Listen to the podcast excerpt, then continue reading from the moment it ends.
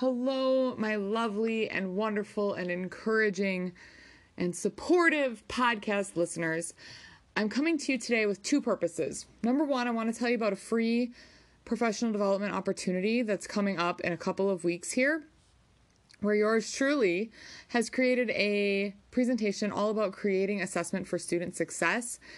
And two, because of that presentation coming up, I want to give you three quick and simple tips and ideas for you to, I don't want to say chew on, but think about, um, mull over, and maybe discuss with some of your fellow colleagues or with me um, before that presentation goes live. And then when you can watch the presentation and you can hear more about it and you can um, see what you think and maybe maybe it'll make a big difference to you. It's taken me about three years to get where I am and to get solidified in the views and thoughts I have on assessment. And not that those won't ever change or modify as I learn new information and learn to do better. But where I'm at right now, I find that my students are successful and I feel that these assessments are extremely equitable so that all students can succeed regardless of their aptitude or whether or not they feel like they're quote unquote good in school. So if this is something that you want for your students as well, please continue listening on as I give you some tips and some ideas and some thoughts for you to think about. But before I jump into that, I do want to tell you about this year's World Language Teacher Summit. So I've participated and done presentations for the World Language Teacher Summit the last couple of years. And what's really great about this opportunity is that it is free. No catch, free. However, because it is free, the presentations are only available for 48 hours once they go live. So, my presentation, all about creating assessment for student success, will be going live on October 21st. And once it goes live, you'll have 48 hours to watch it totally for free. And after that, if you have too much on your plate or you are not sure that you're going to have time to watch them, you can actually upgrade to an all access pass that will give you access to my presentation and all the goodies along with it, as well as the over 30 other incredible world language teacher presentations for forever, as long as the internet and the website holds up. So, I'm going to, in my in my description of this episode, I'm going to link to the website where you can register. Um, this link is specific to me, and it's a really easy and awesome way for you to support me as my podcast listener to just go ahead and register for this um, summit for free through my link. You're not going to have any surprise charges or anything like that. Um, however, you will have the opportunity to to register to view my presentation. Um, and if you were to choose to upgrade to something paid, at all, I might receive a portion of those profits as well as a thank you for presenting and for spreading the word about this amazing professional development opportunity. So, let me tell you a few tips that I have for creating assessment for student success. These are things that I do touch on in my presentation, but I also go much more in depth in my presentation. Let me just give you an overview of all the things that I talk about. So, here's a simple summary of what I share.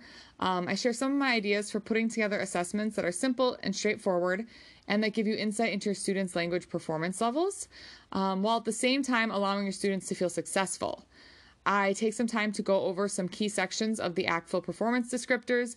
I also provide examples of assessments that I actually have given to my students, as well as links to my video presentation or my video demonstrations of giving the assessments to real students.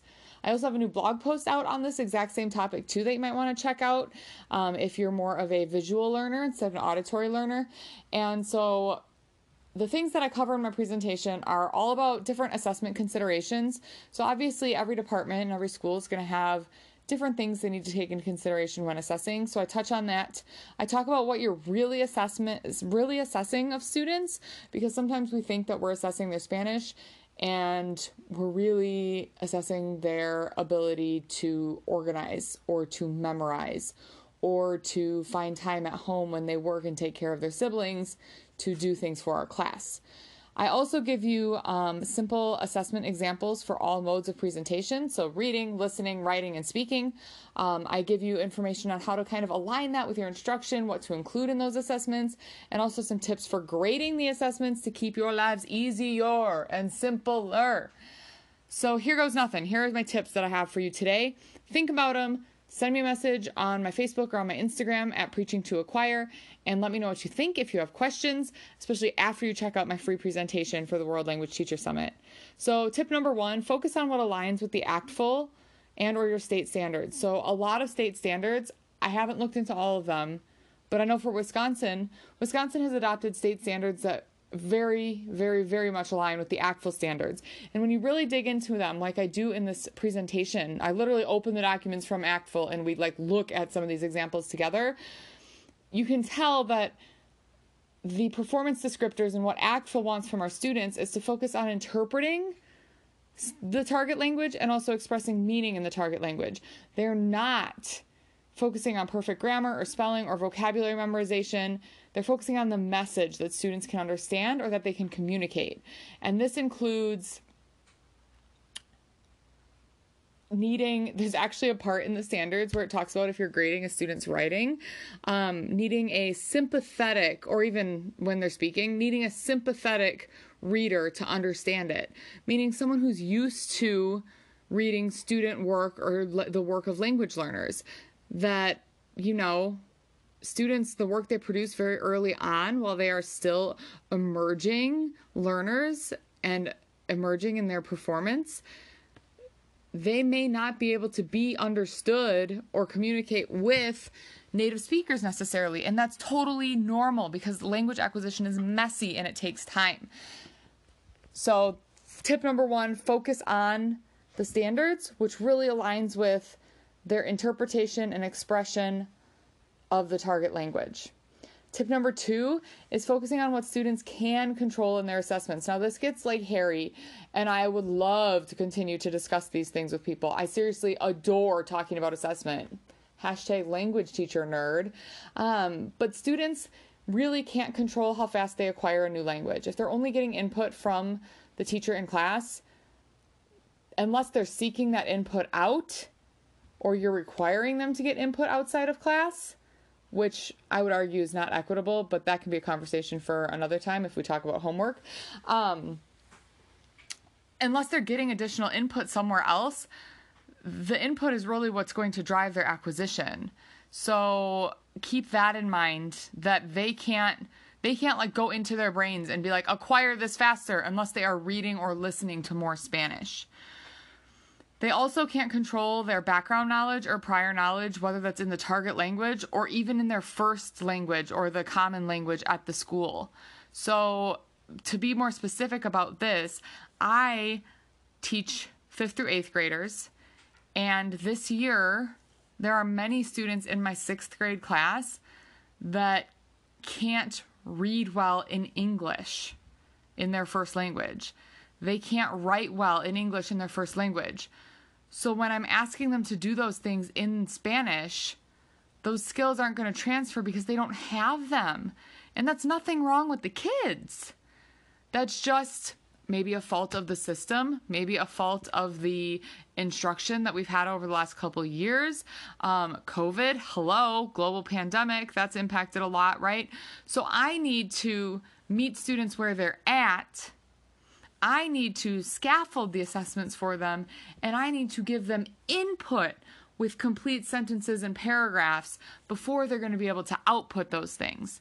So I know that when I used to teach before um, having an emphasis on comprehensible input, and I really had a lot of emphasis on grammar and vocabulary instead, I would ask students on the chapter with me gusta and le gusta, I would ask them to write a paragraph about their likes and dislikes, and they would freak out like full on panic. And I didn't understand it because I had taught them all these phrases and these verbs and all these words that they needed to use to put together sentences, but I had never actually modeled what paragraphs talking about their likes and dislikes looked like. And to now, I think back on it and I'm like, duh.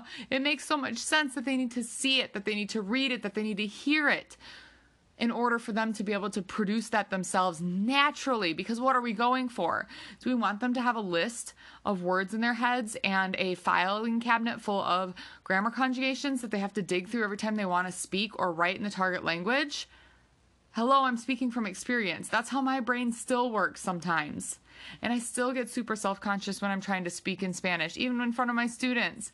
And I feel really embarrassed knowing that there's hundreds of teachers, maybe thousands of teachers out there that have seen me speak my not up to par, in my opinion, Spanish in front of my students. But guess what? It's what my students need. I can make it comprehensible to them. My accent is not the best you know, I'm not a native speaker. I'm not a heritage speaker of the language. So I digress. Anyway, I started going on a rant there. Sorry, y'all. But the students need to see and read and listen to these these paragraphs and these sentences in the target language if you ever want them to be able to output them on their own. So that's not something they can really control on their own, that prior knowledge. And even if you have students coming to you from a different level, so let's say you teach level two, but the level one teacher teaches in a different way, or maybe like some students had you for level one and some students had, you know, the other teacher for level one. You, you can't penalize the students who didn't have you for not knowing the things that you gave as input because they couldn't control that, right? So, like, especially early on in the year, you got to start from the ground up. You got to scaffold these assessments and make sure you're assessing them on the things that they can control. They also can't control the amount of time that they can put in outside of school. I know some people would push back on that and say, yes, they can, but I can tell you because I know my kids so well that some of them have some say over their time outside of school and some of them don't. Some of them whose parents work second or third shift, whose are single parent homes, some of them have to take care of their younger twin siblings at home and make sure that though they get their homework done, that they get fed, and that they brush their teeth and get to bed on time before they go up to the attic where they sleep, where it's super hot or super cold, and they're trying to get their own homework done, and then they don't get a lot of sleep, and then they come to school the next day tired, drinking coffee, and then it starts all over again. I want that kid to know that they are loved, they are capable, and they can be successful in my class. And it has nothing to do with what their life circumstances give to them outside of my classroom. I can't control that. They can't control that. Are there students that have homes where they're able to have free time or they're able to dedicate it to doing extra input or doing memorization and things like that? Yes. And those things aren't bad. But what I'm saying is that you want to assess them on the things that you know all of your students, regardless of their background and their aptitude, are going to be able to be successful on. Because if they have learned one language, which I'm assuming, and maybe I'm wrong, you know what they say about assuming, but I'm assuming that your students have learned one language if they're in your classroom if they can learn one language, they can learn more. We just have to feed the brain what it needs in order for that to happen. But again, I digress. So, what should you focus on? What they can control. So, here's just a couple things. Most of the time, they can control their effort. So, if I'm telling students, you need to be writing in Spanish and not in English, and you can't say a phrase if you can't think of it in Spanish in your head first, they can control that effort. Now, the parameters that I put in place to then grade that writing, knowing that they might be struggling to find those words in their brain, that's under my control and I can make that successful for them. That's what I'm talking about when I'm creating these assessments. So you're creating it in a way where everyone can be successful, successful, but those students that crave more and want more and have those abilities and that desire and that drive to do more have that opportunity as well. So again, they can control their effort. They can also most of the time include um, like control their inclusion or exclusion of required elements. So for example, my students today just took their checkpoint assessments, like a mini little check-in partway through our unit on describing settings.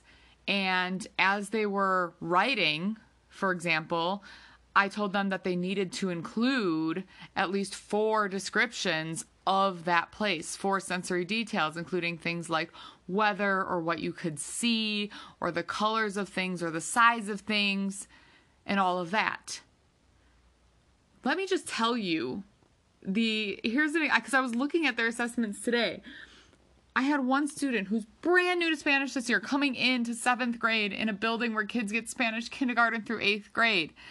And because of the parameters of this rubric, the rubric that Tina Hargaden has written for her Stepping Stones curricular framework, the requirements were number one, they needed to write three or more sentences in order to get 100%. They needed to write three or more sentences to include or about one topic. So, about a picture that I showed them to describe that setting. And then the other parameter was they needed to include at least four sensory details describing that picture. So, I had one student write two sentences, but managed to include three sensory details in all those students. It literally said, um, There is a blue lake, it is cold. And then I had another student who's been at the school all the years who loves and soaks up the languages and a huge reader and all these things, right? He wrote like 11 sentences, including connecting words and transition words and lots of rich details. But yet, both of these students were able to be successful. Did that first student get a 100%? No, but they did get a 90%. They still got a score that they could be proud of knowing they had literally only had 10 classes of Spanish. And the other student, yes, he was able to get a 100% and feel proud of what he did too. So it's a perfect example of both ends of the spectrum being able to feel success and being able to see those easy steps for growth, right? Which means me to my next thing that they can control. They can control setting a language goal, self assessing, and self reflecting on that. So maybe the student who only wrote two sentences and included three details, maybe I have her look at her her writing that she created. She already self-assessed it and she coded her own work so she knew exactly what score she got. Maybe her goal is next time to write three sentences, right? That's a manageable goal. That is something that she can control working on and that she can try to do better next time. So, again, focusing on what students can control is going to be a huge help when you are assessing them. My third tip is focusing on keeping it simple. Assessments don't need to be super complicated. I'm just going to give you one example for like a reading assessment. And again, in my presentation that you can register for for free, um, the link will be in the description of this episode. It'll be shared on my Preaching to Acquire Facebook page and my Instagram and all the places. Um, I give all the literally examples of every mode of communication and of assessing. But for reading, I'll use the example I used today. We're describing settings. I knew that my goal was when they read a paragraph that described a setting, I wanted them to be able to answer the questions what is it? Where is it? When is it? And also pull out five sensory details about that place. So as I wrote the assessment, I made sure that I had that rubric in front of me so that I could include all of those things and a few extras, right? Because not every kid's to get every word, and that's cool. I made sure to include all those things when I typed it up. I ended up with a paragraph of about six, seven sentences, and it aligned with the instruction that we've been doing for the last 10 days in class because I made sure to backwards plan it, which is also really important. It aligns with the standards and aligns with your instruction. And then I give that to students and I have them translate it into English. I also tell them what specifically they're going to be graded on so that they can tr- control looking for those items and prioritizing finding those. So the students had access to me saying, Your goals are to find, you know, what is this picture? Where is it? And when is it? As, long, as well as five sensory details to describe it. So I literally gave them like seven sentences in Spanish. They translated it straight into English. My rule is always translate as much as you can. If you don't know a word, draw a line, leave a blank space for it, skip it, and keep going with what you do know. Then come back and reread it. Maybe you'll be able to fill in those blanks.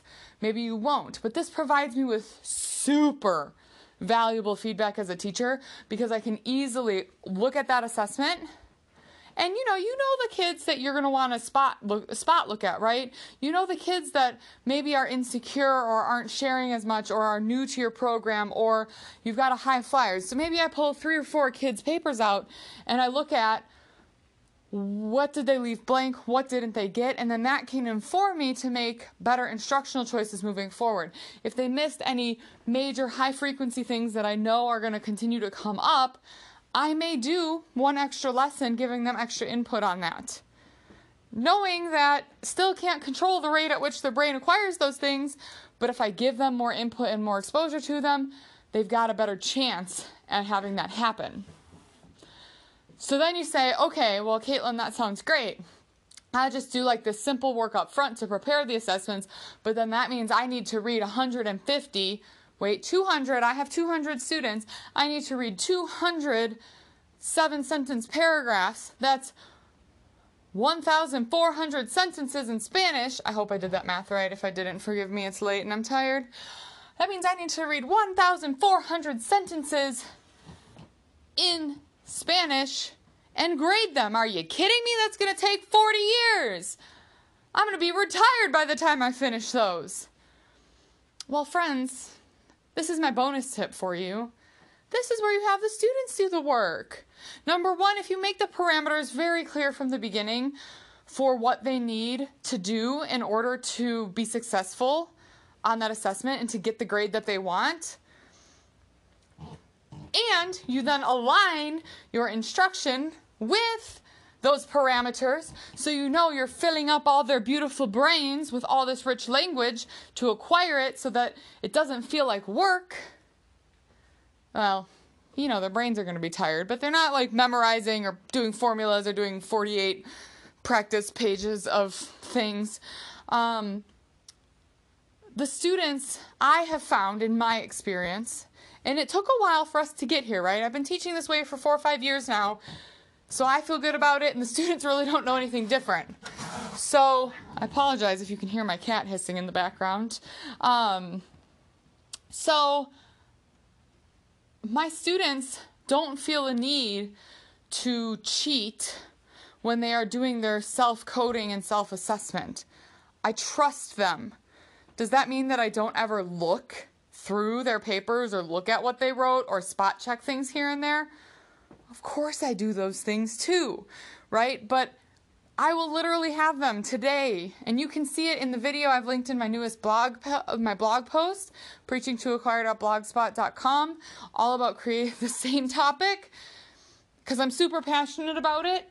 You can see in the YouTube video that I linked of my checkpoint assessment with my eighth graders that I specifically tell them when they come into the room, you're going to need a pencil to complete your assessments, and you are going to need two different colored writing utensils in addition to your pencil. Ideally, this would be a pencil and possibly two highlighters, two Flair pens, two colored pencils, it doesn't matter. So that when we go through at the end, after they take the assessment and self code, number one, they're writing in something different, right? They're not using pencil. I can see them in front of me because thank goodness we are not virtual currently.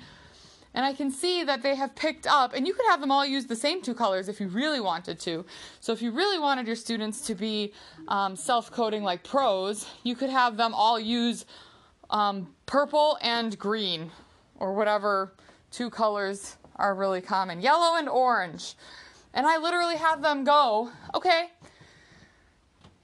in your translation of the reading passage, where you answered what it is, where you said, oh, it's a city, please highlight that or circle that in blue.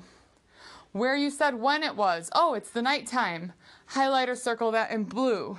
Where you said where it is, oh, it's in Florida, highlight and circle that in blue hey, if you had all three of those description main idea questions, the what, the where, and the when, on your rubric that's on the same page as the reading, it's all in one place, friends, one packet, that's it.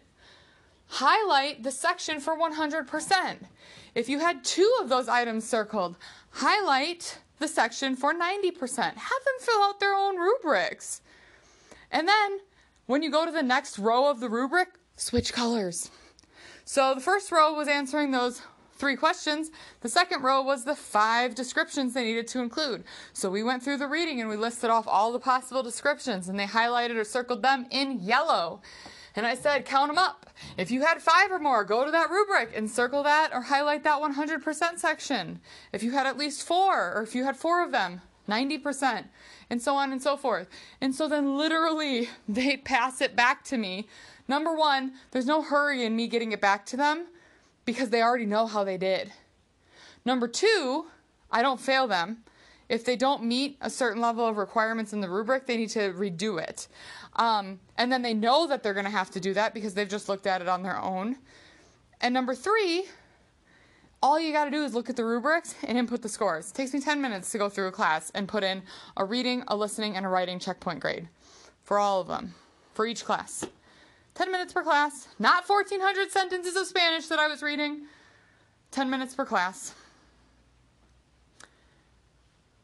And then, once you have had a chance to do that, if you want to have your students do some reflection and goal setting and things like that, I usually save those for more of our summative assessments. Um, but you could have them do that and have them reflect on things like, you know, what what things did we do in class that helped me understand more? What things did we do in class that helped me read more? Um, when I look at my writing, you know, these are the types of things I see words, phrases, sentences, paragraphs, etc. That means that I'm at approximately this performance level based on the actual performance descriptors. In order to, you know, write more next time or to write complete sentences this and there this is what i'm going to this is what i'm going to do or listen for in class or try to read more of and so on and so forth. So you could have them reflect and set those goals. Um, but I really, really just want to encourage you to focus on creating assessments for student success, focusing on what they can control, focusing on their interpretation and expression of the target language, align it to the standards, not your textbook. Align it to the standards and align your instruction to the assessment Make those parameters clear and visible so students exactly know what they need to shoot for in order to get the scores that they're hoping to get. Because I don't know about you guys, but our school at least is a is a grades based school. A lot of our school our students and families are grades driven. If you have standards based grading, obviously put those standards out there so they know what to shoot for and where to meet to be on on target and to try to hit that next level. But the the more transparent and simple that we can be about our assessments, the better for everyone. So again, if you want to hear more on this topic or more, see more examples, get access to my slides where I have linked up example assessments as well as um, video demonstrations of me teaching in my classroom, please make sure that you check out the link in this description or you can visit my link tree. Um, the address for that is linktr dot ee slash preaching to acquire. You can check out my Preaching to Acquire Facebook page, my Preaching to Acquire Instagram. I'm going to have this information everywhere, and it would really be um, awesome if you would register using my link. That way, I know. Um, I know, and the World Language Teacher Summit folks will know that I sent you there, um, and that that we're doing a lot of awesome things to create equitable and successful classrooms for our students together. So thanks for listening. I hope you found this helpful, and give it a shot. Let me know what you think. Mull these things over. Check out my presentation on October 21st, and I can't wait to continue the conversation.